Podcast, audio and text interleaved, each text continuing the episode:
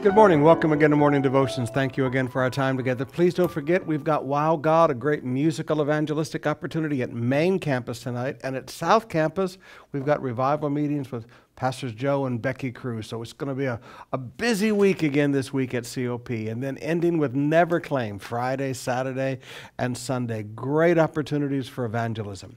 Right now, I want us to come back to Matthew chapter 22, beginning with verse 18.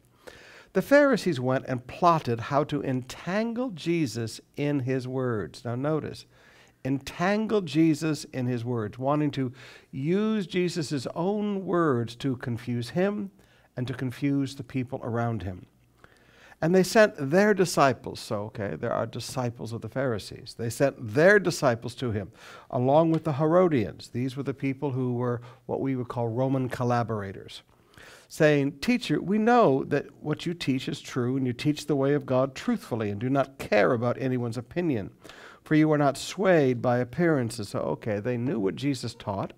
They knew that Jesus taught truthfully, and they knew that Jesus did not teach based on pleasing people or anybody's opinions. Okay, great. Tell us then, what do you think? Notice they did not say what's right or wrong, they asked for his opinion. Now, when people start asking you, what do you think? They're not telling you that they respect that you're going to say truth. They're asking for your opinion. So they're already showing that they don't respect what you say. What do you think? Is it lawful to pay taxes to Caesar or not? But Jesus, aware of their malice, said, Why do you put me to the test, you hypocrites, you play actors? Show me the coin for the tax. And they brought him a denarius. And he said to them, Whose likeness and inscription is this? They said, Caesar's. Then he said to them, Therefore render to Caesar's the things that are Caesar's, and to God the things that are God's. When they heard this, they marveled. They left him and went away. Now I want you to notice what were they trying to do? They showed that they did not respect Jesus. They showed that they knew what he taught, and they knew the motivation of his heart was never to please people. So they put two diametrically opposed, hostile against each other opinions in front of him. The Pharisees who said you should not pay taxes to Rome, they were ultranationalists, and the Herodians who were the collaborators who believed that you should pay taxes to Rome. So they have two people who who had their whole religious parties built on these principles. The, the central position of who they were, and had those two ask him a question. So Jesus is trapped between the proverbial rock and the proverbial hard place. Now they're going to have him embroiled in controversy.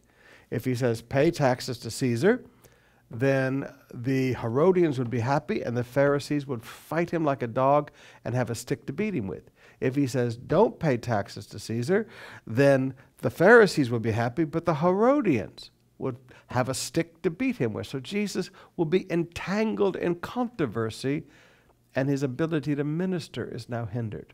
But now notice it all starts with knowing the thought, what do you think? They weren't asking for truth, they were asking for an opinion to begin to divide people away from him. But Jesus, when he looked at this little trap, he said, You know what? I'm not going to fit in your box because truth does not fit in the box that you want to put it in. He said, Give to Caesar what's Caesar's, give to God what's God's. Now, he shows you a great principle here. Truth breaks out of the boxes. Truth doesn't fit in a box. Truth is bigger than the boxes that little people want to put it in to fight about. So you need to understand there are going to be people that will come to your life. And when you hear the phrase, what do you think or what is your opinion, realize they're not looking for truth. They're looking to start a fight. They're looking to get an argument going because then your ability to minister is compromised. So learn, don't let truth fit in boxes. When people ask you for an A or B answer, recognize that truth doesn't fit in A or B. Truth is truth.